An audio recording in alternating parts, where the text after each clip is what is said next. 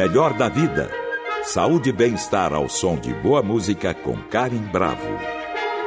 Chegou o mês de dezembro que traz um alerta sobre o câncer de pele. A campanha Dezembro Laranja foi criada em 2014 pela Sociedade Brasileira de Dermatologia. A ação faz parte da campanha nacional de prevenção do câncer de pele. A intenção é promover a conscientização a respeito dos riscos do câncer de pele, orientando a população a manter hábitos adequados de proteção solar e a realizar regularmente visitas ao dermatologista para obter uma avaliação especializada. O câncer de pele é o mais frequente no Brasil. Responde por 33% de todos os tumores malignos registrados no país, sendo que o Instituto Nacional do Câncer registra a cada ano cerca de 185 mil novos casos.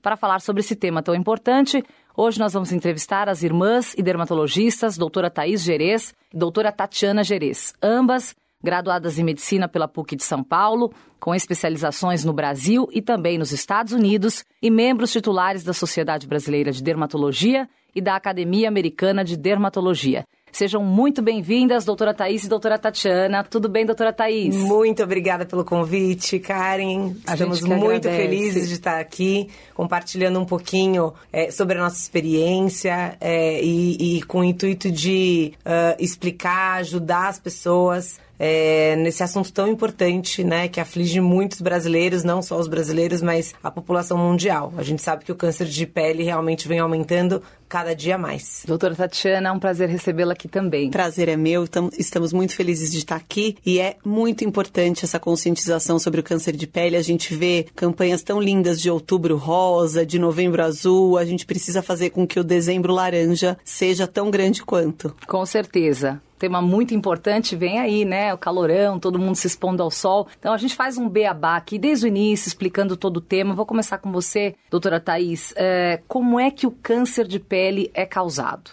Primeiramente, é muito importante dizer que a pele é o nosso maior órgão, né, do nosso corpo. Sobre ela recaem muito todas as exposições que a gente tem é, frente ao meio externo. Então, é sobre a pele que recai muito a incidência do raio ultravioleta, que é o maior vilão e maior responsável pelo surgimento das lesões de câncer de pele. Então, respondendo a sua pergunta diretamente, o que mais causa exposição solar crônica, né, ao longo de uma vida toda? Exposição solar sem é, proteção, o que, graças a Deus, hoje em dia a população vem tendo uma conscientização do quão importante é o uso do filtro solar, né, que bloqueia e diminui parte é, do, do, do, dano que o ultravioleta causa na nossa pele, mas ele é o principal vilão por fazer mutações no nosso DNA na pele e vai fazer com que as células comecem a se multiplicar errado. Por isso a gente vê uma maior incidência do câncer de pele acima, em média, dos 40 anos. E doutora Tatiana, quais são os tipos de câncer de pele? Então existem basicamente dois tipos: o melanoma, que é o câncer de pele mais mortal e é o que nasce das pintinhas pretas. E existe os carcinomas, que é um câncer de pele é, que, no geral, costuma aparecer como uma feridinha que não cicatriza, ou um pontinho que descasca e fica ardidinho vermelho. É, mas o que é mais importante a gente dizer? Os dois tipos têm tratamento, precisam buscar tratamento e quanto antes, melhor. O que a gente pode fazer de melhor para evitar tanto um quanto outro tipo de câncer de pele é, de fato, estar tá sempre em contato com o dermatologista, visitando o dermatologista uma vez por ano, mas o mais importante é saber que sim, existem tipos diferentes, com mortalidades diferentes e com características clínicas diferentes. E quais são os primeiros sintomas? Né? A gente falou aí dessas pintinhas pretas, essas feridinhas que parecem não cicatrizar. Esses são os primeiros sintomas ou tem algo a mais, doutora Thais? Esses são os, são os sintomas que o paciente normalmente refere, mas eu acho que a, até chegar aos sintomas, essa pessoa já pode estar com alguma lesão que às vezes não apresentam uma sintomatologia. Então, eu acho que o nosso papel principal como dermatologista é orientar a população no intuito de se proteger e evitar com que lesões como estas apareçam. Então, obviamente, falando do melanoma, que graças a Deus, dentro dessas estatísticas que a gente já falou, é o câncer mais raro de todos, então representa aí uma média de 3% de todos os cânceres detectados. Então, a grande maioria e que faz com que o câncer de pele seja o câncer é, de todos, né, na medicina, o mais prevalente na população, é porque a gente está diante do maior órgão, né, de acometimento que a gente tem. Então, é, ele é, é, mais evidente, é a, é a, a, estatística em relação ao câncer de pele é até maior, por exemplo, do que um câncer de mama, do que qualquer outro tipo de câncer, pela, pela, pela exposição e pela extensão que a pele tem. Desses cânceres, o melanoma é o mais raro, graças a Deus, porque é o mais agressivo e o que nos traz realmente um risco de vida, né? Na, na, sua, na grande maioria das vezes. Ele tem um potencial de crescimento que a gente chama de um crescimento vertical. Então, ele pode dar metástases com maior frequência do que os outros cânceres, que são o carcinoma que a doutora Tatiana falou. Os carcinomas, eles são mais comuns, porém, graças a Deus, menos letais ao paciente. Então, falando de uma maneira prática, na maioria das vezes a gente consegue fazer uma retirada cirúrgica e o paciente está livre da doença, né? Mas você me perguntou em relação a sintomas que o paciente pode vir referir. Justamente o que a doutora Tatiana falou. Então, às vezes é uma lesão que não está cicatrizando, demorando para cicatrizar, que o paciente pode achar que é uma espinha, e que aí melhora, depois piora de novo, ou uma lesão com uma base avermelhada e que às vezes sangra a manipulação e que existe uma dificuldade em cicatrizar. A gente tem que lembrar que é uma célula maligna, então ela não vai se comportar como uma célula normal. De fato, a cicatrização vai ser dificultosa. E complementando um pouquinho o que a doutora Thais falou, essa sintomatologia que ela descreveu é principalmente para os cânceres de pele não melanoma, que são os carcinomas. Para eles, a gente deixa sempre o alerta de que qualquer lesão de pele que você tenha há mais do que um mês, e que não foi embora precisa ser vista por um dermatologista, porque uma lesão de pele que dura mais do que um mês pode ser um câncer de pele. Então precisa ser vista. Agora, doutora Tatiana, quando alguém te procura com alguma lesão, né, ou que seja uma mancha, ou que seja uma ferida, algo assim, só de bater o olho, vocês já sabem como é que é feito esse diagnóstico? Como é que vocês têm a certeza se é algo maligno, se não, se é uma simples pinta? Como é feito esse exame? a gente junta uma série de dados, né? Então, além de dados que a gente colheu da história do paciente, da anamnese, tem a história familiar, que é muito importante, tem a história de hábitos de vida, se teve ou não exposição ao sol, a idade do paciente, além de sim o exame físico da lesão. Hoje em dia, poucos dermatologistas usam só o bater o olho. A gente tem um aparelhinho que se chama dermatoscópio e que permite a ampliação da imagem é, em pelo menos 10 vezes. Tem aparelho aparelhos que ampliam mais. E aí a gente consegue ver pequenos detalhes dessa, dessa lesão, é, como se forma e como está agrupado o pigmento da lesão, para que a gente possa determinar com o que a gente está vendo ali se é uma lesão sugestiva de benignidade ou uma lesão sugestiva de malignidade. O diagnóstico definitivo é um câncer de pele ou não, nunca é só olhando que a gente vai dizer, e sim com um exame que a gente diz que chama-se anátomo patológico, que é a biópsia. A gente tira um pedacinho, manda para análise e aí olhando no microscópio é determinado se aquela célula é uma célula cancerígena ou não. Certo. Doutora... Vale dizer, vou uhum. só fazer um adendo, que a dermatoscopia, depois é, que surgiu na, na, na dermatologia, auxiliou muito no diagnóstico de todos os tipos de cânceres de pele, tanto os que vêm da pinta quanto os que não vem da pinta. Verdade. Porque é, antigamente, né, eu digo alguns anos atrás, nós tínhamos que biopsiar é, na dúvida, nós já biopsiávamos, é, porque nós não tínhamos essa capacidade de percepção de visual. Filtrar, né? Exato. Então hoje a gente consegue ampliar pelo dermatoscópio e a gente diminuiu muito a necessidade da biópsia. Para casos familiares, cânceres do tipo melanoma, então são os cânceres que vêm das pintas, aquele paciente que tem muita pintinha. É, inclusive, a gente orienta os pacientes a fazerem um mapeamento digital, que é com um aparelho específico de um dermatoscópio enorme que consiga, conseguem ampliar em uma, uma quantidade de vezes ainda maior do que só o dermatoscópio do consultório. E a gente deixa registradas as fotos desse paciente para que a gente faça um acompanhamento ano a ano ou três em três meses. E aí normalmente o dermatologista oncológico é, que faz normalmente esse tipo de exame vai determinar a frequência ideal para cada paciente. Melhor da vida com Karim Bravo. O assunto de hoje é o câncer de pele e eu recebo aqui no estúdio as irmãs dermatologistas Thaís e Tatiana Gerês.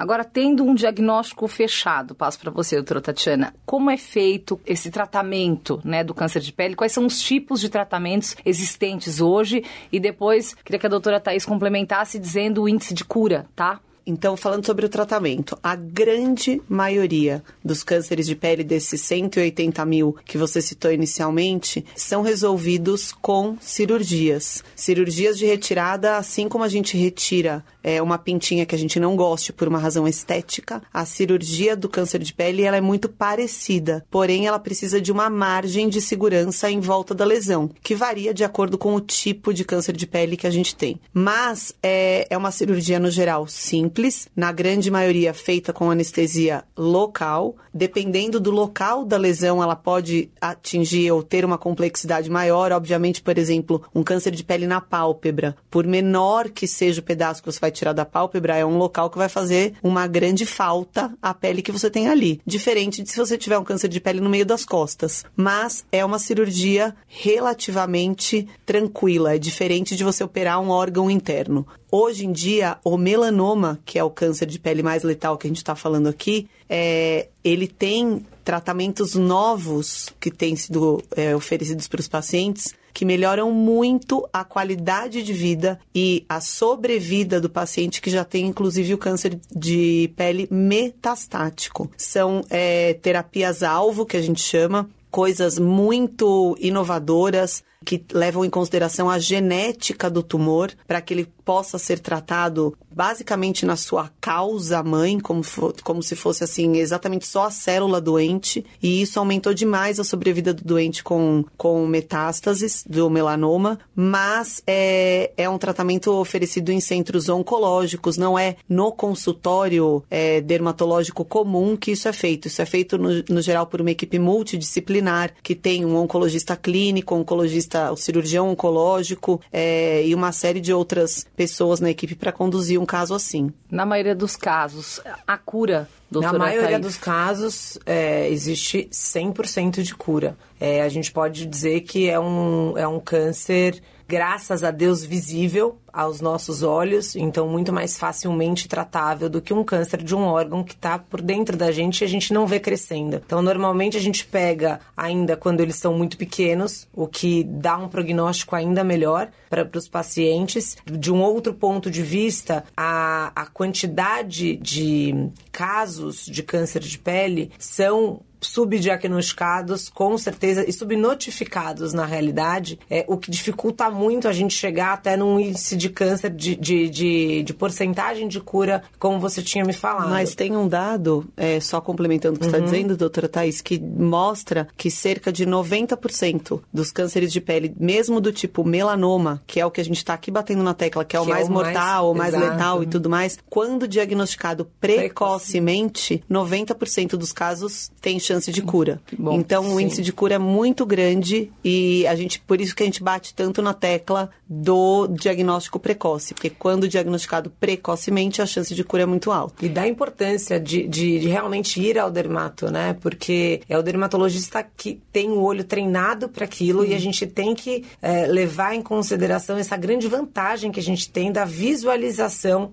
da lesão, talvez crescendo de uma maneira errônea, né? Sim, então a gente tem que não- criar um hábito, Exato. né? A gente tem que É estar sempre, sempre olhando. Quem tem pele mais clara, obrigatoriamente corre mais riscos ou não necessariamente? Sim. Quem tem pele mais clara corre sempre mais riscos. A gente sabe que a quantidade de melanina na pele de um paciente é um dos fatores de proteção contra o- a influência do raio ultravioleta. Então, uma pele mais morena, uma pele que naturalmente tem uma maior quantidade de pigmento, é naturalmente uma pele mais protegida. Por isso, inclusive, que a gente sempre bate na tecla é, do uso, preferencialmente, de filtros solares que tenham, inclusive, cor de base. Aí que eu queria chegar. Você já falou o que causa o câncer, os tipos de tratamentos, falamos da cura, as chances de cura, tudo isso. Agora a gente tem que falar da prevenção que é o ideal, né? Que se a gente fizer a prevenção, a chance da gente não ter um câncer de pele é muito maior. Você tocou na questão do, do, protetor solar, que hoje acho que as pessoas falam muito mais sobre isso, todo mundo já tem essa conscientização, só que alguns ainda, né? Ah, eu não quero, ah, eu tenho preguiça, eu não gosto. Mas assim, quando a gente procura um médico, né? Que critério as pessoas devem adotar para escolher o fator de proteção solar dos protetores encontrados no mercado? Então vamos falar disso. Se eu devo usar um 90, um 70, um 60, o que, que é bom para mim? Eu passo para você, doutora Tatiana. Na verdade, o que a gente tem como recomendação básica é que todo mundo use um filtro solar pelo menos com fator 30, sendo reaplicado a cada duas horas quando a pessoa está, está exposta. Então, no dia a dia, a gente deveria usar o filtro solar com fator 30 ou mais. Vale dizer aqui que pessoas de pele mais clara, se puderem usar um fator acima de 50, melhor ainda. E mesmo em dias nublados, em dias chuvosos, não tem essa história de, ah, acho que hoje não tá tão sol, não vou usar. A gente sabe que é dia e não é noite, porque radiação solar está chegando na Terra, então sim precisamos nos proteger. Até a luz, né? Exato. Dos lugares que a gente faz luz, dos lugares fechados. É mesmo. que essa luz visível que a gente está exposta em,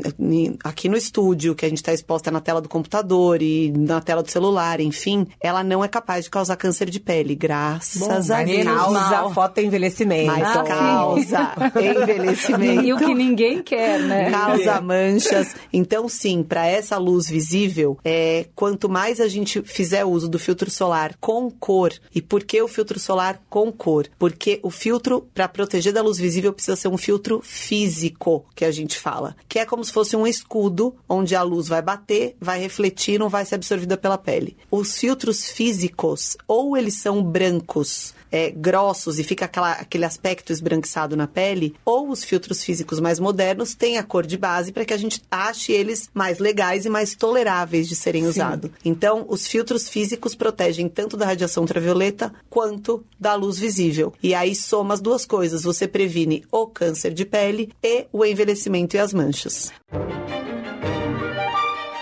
O tema do programa de hoje é câncer de pele. Aqui no estúdio eu converso com as dermatologistas Thaís Gerês e Tatiana Gerês. Agora eu passo para você, doutora Thais, algo que eu achei bastante interessante, que nem sei se todo mundo conhece, mas o filtro solar oral. Então, se ele já existe, se ele sozinho basta para você se expor ao sol ou não, se você tem que complementar com filtro solar é, desses é, de uso externo, com cor, enfim. Seria maravilhoso, né? Tomar ah. a capsulazinha do filtro solar. Eu já falar, estou tomando. Preciso. Aliás, eu fiz essa pergunta, né? Eu fui pra praia agora recentemente, falei assim: olha, eu estou já tomando o filtro solar oral, posso esquecer o outro? Dá vontade. Que é prático, seria muito vontade, bom, né? Seria maravilhoso. Mas sim, a gente sabe que hoje é uma realidade. É, existem substâncias que demonstraram é, cientificamente o, a, a capacidade de diminuição de produção de ser antioxidante, né? E a capacidade de diminuição do impacto realmente é, de vermelhidão na nossa pele, porque é assim que a gente consegue avaliar um fator de proteção, é determinar o que nós chamamos de dose eritematosa mínima, o quanto mais rápido a gente fica vermelho. Uma paciente exposta ao sol sem tomar nada vai e essa mesma paciente exposta ao sol tomando uma cápsula, por exemplo, ela demora mais tempo para ficar vermelha quando toma a medicação. Então existem substâncias, a, a grande maioria dessas estudadas é, são substâncias de origem botânica. É, a gente existem produtos prontos. A maioria nós dermatologistas fazemos formulados e manipulados, porque isso permite é, nós combinarmos medica as, as, medicações. E mais recentemente existe uma medicação o, chamada ácido tranexâmico, que já é uma realidade em uso tópico e hoje em dia em uso oral. É, é uma medicação muito usada por alguns ginecologistas e vasculares e que hoje em dia a gente consegue usar é, para tratamento de melasma, para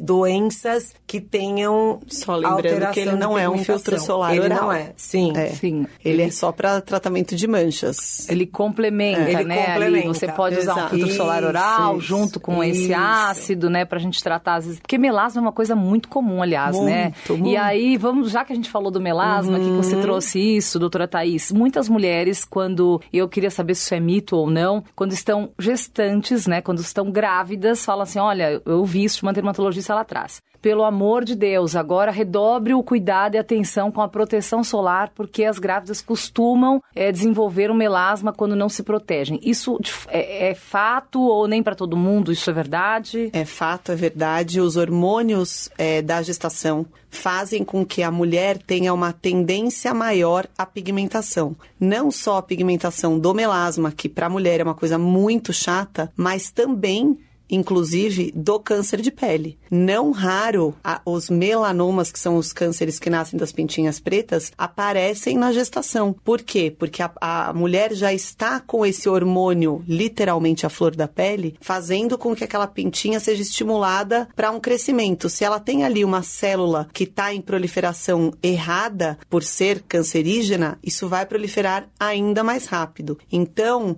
é uma fase muito particular da vida da mulher e que merece toda atenção e cuidado. Portanto, gravidinhas que tomem estejam cuidado. ouvindo, tomem cuidado. E vale dizer que toda grávida, né, a gente sabe que tenha, acaba tendo uma diminuição imunológica até para se manter, né, com parte do material genético que vem do marido, né? Então, é, a gente acaba, toda grávida é considerada uma imunossuprimida. Então, a gente, elas ficam mais suscetíveis a, a ter qualquer tipo de doença viral, não são todas as vacinas que as grávidas às vezes são recomendadas a tomar. Então, e, e isso, essa falta Favorece. de resposta imunológica pode favorecer uma célula que esteja se multiplicando errada, nosso sistema imunológico não percebe e esse câncer acaba começando a se multiplicar ali. Uma outra dúvida que eu também gostaria de trazer para cá: existe relação entre o bronzeamento artificial e o câncer de pele? Total. Por isso foi proibido em todos os lugares, né? Hoje você não. Você acha, acho que uma ou outra ali, que são aquelas são. camas, Mas né? você sabe que o Brasil saiu na frente nisso. É um dos únicos é, países do mundo que, que fez essa proibição, assim, em lei. Infelizmente, no nosso país, a gente vê que a lei existe, mas muitas vezes ela não é cumprida. Porque alguns lugares ainda Exato. vendem o tal do bronzeamento artificial, Sim. né? É, mas vale dizer para todo mundo que está aqui ouvindo, é, essas camas de bronzeamento são literalmente um crime, tanto um crime real contra a legislação do país, contra como um crime contra a sua saúde. Ah, mas quem insiste, por exemplo, se a pessoa usar um filtro solar, vamos dizer assim, fator 90 e for para essa tal cama do A verdade é que assim, qual é o objetivo da pessoa qual é naquilo? É. Ela tá fazendo ela o que ali? Ela quer lógico. se bronzear. O bronzeamento acontece porque o seu DNA, o seu corpo produz o pigmento no intuito de se proteger de uma agressão. Então, é, eu sei que é, pode parecer esquisito e feio, mas é basicamente como uma pessoa que tomou um soco e saiu expondo o hematoma, falando: olha que lindo. É a pessoa bronzeada. Ela foi exposta a uma agressão, mas é verdade. mas ela quer sair é. exibindo bronzeado. Ela sai exibindo bronzeado. Ah. Então, assim, o que a gente costuma recomendar é: se o objetivo da pessoa é se ver bronzeada, porque eu gosto de estar bronzeada, eu acho bonito o bronzeamento, use um autobronzeador. Esses cremes autobronzeadores, eles vão fazer um, uma pigmentação química. através de uma reação química da camada superficial da pele com zero dano ao seu DNA, com zero chance de você ter câncer de pele. E visualmente no espelho você vai estar bronzeada. Então, pronto, resolvido. Não tem a menor justificativa para alguém ficar lagartixando nem no sol e muito menos nessas camas de bronzeamento. Proteja seu colágeno, proteja é, suas células de desenvolvimento é. de câncer de pele e, se quiser, esteja bronzeada, né? E tem uma outra coisa que eu andei lendo quando estava pesquisando aqui para nossa entrevista, se seria verdade que o protetor protetor solar atrapalha a absorção de vitamina D. Já foi comprovado que não afeta em absolutamente nada a, a, a, fabricação da vitamina D. Que bom, menos então, um problema aí, né? Na verdade, é assim, é, tem um estudo feito, inclusive no Brasil, que infelizmente é uma coisa rara, né? E que mostrou que com a incidência que a gente tem aqui de luminosidade, de radiação ultravioleta, de sol e tudo mais, contando que X dias do ano são nublados e não sei o que, nananã, se a gente fizer uma exposição de mais ou menos a área de mão e punhos por 10 minutos por dia, em São Paulo, a gente estaria com a produção de, de, vitamina D garantida. Vamos pensar que diversos dias a gente sai, por exemplo, com uma camiseta regata ou com uma saia, um shorts que mostra a perna, fazendo atividade ao ar livre, e isso a gente já expõe uma área maior. Se expõe, às vezes, num tempo maior do que esses 10 minutos. A vitamina D, você não precisa produzir todos os dias. Se você produzir, por exemplo, uma vez por semana, ela, ela, é ela fica, ela é acumulativa, ela é exatamente. Ah, que bom. Então, é, é muito difícil a gente, de fato, ficar com a vitamina D baixa por conta disso, ou ter que prescrever exposição solar por conta disso. E é possível uma pessoa ter câncer de pele sem se expor ao sol, a pessoa não gosta de sol, ela não vai à piscina, ela não frequenta a praia, ela raramente busca, porque tem gente que não gosta, né? Eu odeio o calor, odeio o sol, então assim, raríssimo ela estar exposta ao sol, não seja caminhando um pouquinho em algum lugar, ela também pode ter câncer de pele? Sim, é possível, inclusive existem algumas síndromes genéticas que nós dermatologistas estudamos, como o xeroderma pigmentoso, por exemplo, que é uma doença genética e... Ou mesmo os albinos, Sim, né? Sim, albinos. Mas pacientes é muito, com vitiligo. Muito, muito, raro. muito Sim, mais raro. Muito mais raro. Mas Sim. assim, porque você precisa ter realmente um dano do raio ultravioleta e uma deficiência do sistema imunológico. Então, quando a gente está diante de um albino, de um paciente com vitiligo, por exemplo, ou de um paciente com essa doença que eu falei, o xeroderma pigmentoso, existe é, uma deficiência do sistema imunológico de entender este dano, de tirar essa célula que está sendo dividida errada, e aí você tem também a incidência hum. ao raio ultravioleta, que é mutagênico. Melhor da vida com Karim Bravo. O assunto de hoje é câncer de pele. Aqui no estúdio estão as irmãs dermatologistas Thaís e Tatiana Gerês.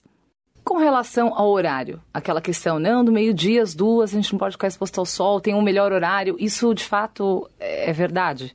Médio, é assim. A radiação ultravioleta A que é a principal causadora de câncer de pele, ela é constante ao longo do dia todo. A radiação ultravioleta B é aquela que tem o pico ao meio-dia. E ela é a, radiação mais responsável pela vermelhidão da pele, pela queimadura da pele. Ela também pode gerar danos e causar é, câncer de pele, mas com isso que eu acabei de dizer, a gente chega à conclusão de que, como a radiação ultravioleta A é constante ao longo do dia todo, o sol das 7 da manhã pode ser ruim também. Então não adianta essa justificativa de ah, eu não me exponho ao sol do meio-dia e tá tudo bem. Não está tudo bem. É também. menos mal. Menos Vamos mal, mas também dá pra gente também não, também. não sair na vida, né? Exato. Enfim, não, não, não se expor ao, ar, ao sol. Eu acho que também, é, veja, a gente tem aqui uma responsabilidade muito grande de explicar, orientar as pessoas que estão nos ouvindo, mas também dizer, é, fazer atividades ao ar livre é vida, faz bem para a cabeça, a gente tem liberação de diversos hormônios é, que nos fazem nos sentir bem, né? Exato. Então ninguém, ninguém tá dizendo para ficar enclausurada, não, ninguém tá, tá gente? dizendo pra gente viver uma é. vida de morcego, não, pelo amor de Deus. Que o sol é uma delícia, faz bem. É, é isso que eu falo. Quem gosta muito do sol, sente falta do sol. Sim, então, se você se proteger, usar um chapéu, é, exato, saber é, usar moderar, porque tudo em excesso, na minha visão, como é jornalista não médica, Exato. faz mal, né? E, inclusive, assim... você sabe que, só traçando um paralelo em relação a isso, a gente sabe é, que existe uma detecção e um índice maior na população de hemisférios, do hemisfério norte, por exemplo, que passam por meses de muita escuridão, meses de muito frio, de uma maior incidência de depressão, de doenças que estão associadas também... A falta de sol. Exato, né? É. A falta de, dessa, de, dessa atividade ao ar Sim. livre, de poder se sentir Sim. livre então, ali. nós duas aqui somos altamente, assim, defensoras da vida ao ar livre. Então, é, é para fazer o seu esporte favorito ao ar livre, é para ir à praia com seus filhos, é para ir no parquinho com as crianças, é para viver, pelo amor de Deus. Porém, de novo, lagartixar com o objetivo de bronzear, bronzear não, não, é. Não. Tem uma outra dúvida que surgiu que nosso tempo está chegando ao fim, é que eu vi muitas mães perguntando o fato daquelas roupas que protegem dos raios ultravioletas, né? Então você tem o chapéuzinho, a blusa blusa de manga. Os adultos também têm usado isso nas praias, nas piscinas. Ela de fato protege, só ela basta ou é preciso também um protetor solar embaixo dessas roupas? Bom, vamos dividir aqui a Pode nossa falar, pergunta. essa que depois eu falo. Então vamos Então, lá. doutora Thaís, comece e Vai, vou Tatiana falar. complementa. As, as, as roupas com fator de proteção realmente são uma realidade. O desenvolvimento têxtil dessas, dessas roupas auxilia muito. A princípio, qualquer roupa, tá? Já tem, já, já é por É uma si só barreira. uma barreira, né? Então, se a gente comparar uma pele nossa exposta ao sol e uma pele não exposta, a gente já vê a diferença que o dano é, solar sem a, a- a vestimenta ali causa. Sim, elas são uma realidade, vale muito a pena investir, é, principalmente em crianças que naturalmente têm uma pele mais, é, mais frágil, né? E às vezes tem uma dificuldade Não maior gostam da de passar, passar. protetor, né? A gente Exato. briga, caça Exato. eles. Então tem que usar, Mas pode e não uma precisa do filtro embaixo. Então, se você Sim, usar é. essa roupinha, Basta.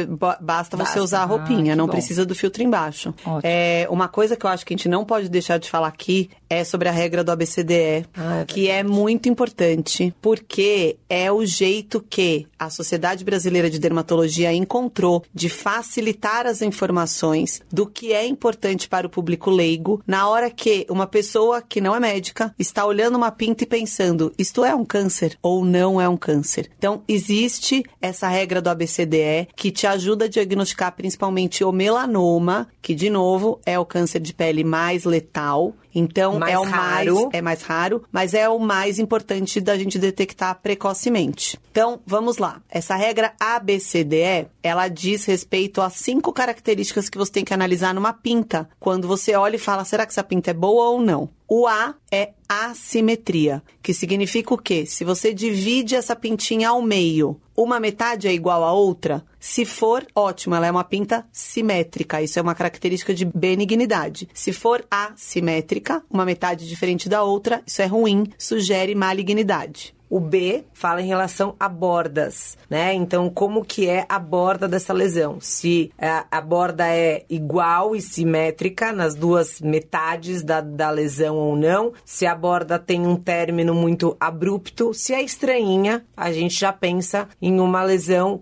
possivelmente suspeita e possivelmente ali maligna. O C, coloração. Uma pinta que tenha uma única cor é sugestiva de benignidade. Uma pinta que tenha duas cores ou mais é sugestiva de malignidade. Vale lembrar que a gente não vai ter pinta rosa, verde, ver- né? Mas a gente pode ter, por exemplo, diversos tons de marrom. Na mesma pinta. Exato. Um tom meio preto, meio acinzentado, meio azulado já é mais do que uma cor e isso é sinal de malignidade.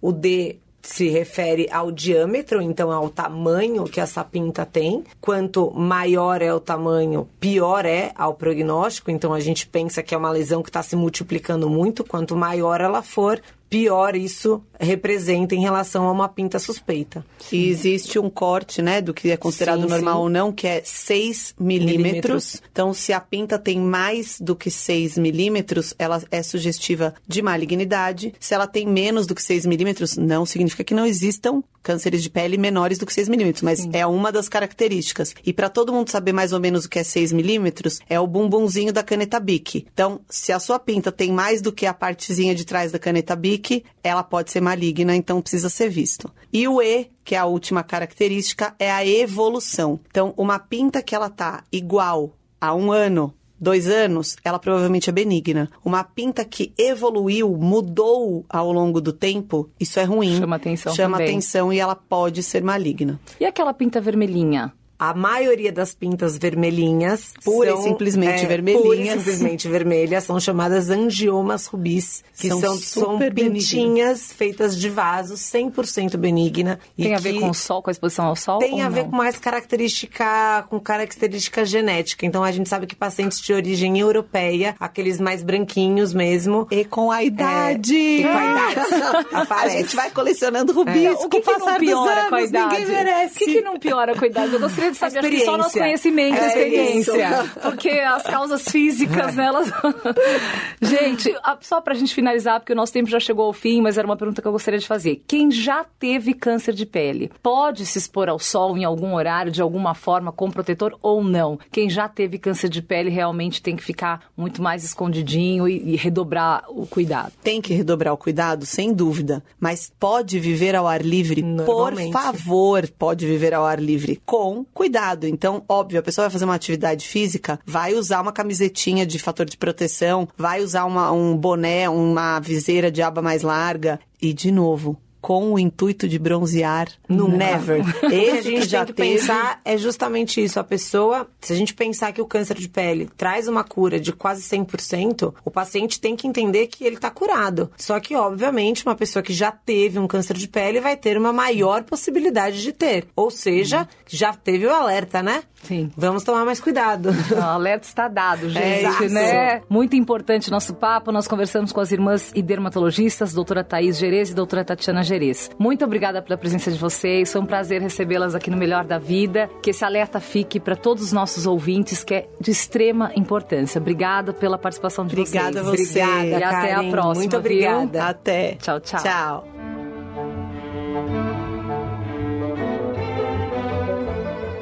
Para saber mais sobre nossa programação, acesse o Guia do Ouvinte no site da Cultura FM, www.culturafm.com.br. E para comentários e sugestões, entre em contato através da Central de Relacionamento 0 Operadora 11 2182 3222 ou em nossa página do Facebook, Cultura FM Oficial. Siga a rádio no Instagram, underline Cultura FM. Nossos programas também estão disponíveis em podcast. Procure por Melhor da Vida na plataforma de sua preferência. Trabalhos técnicos Wagner Freitas. Apoio de produção Isaac Silva. Produção Viviana Morila. Melhor da Vida. Saúde e bem-estar ao som de boa música com Karen Bravo. Realização Rádio Cultura de São Paulo.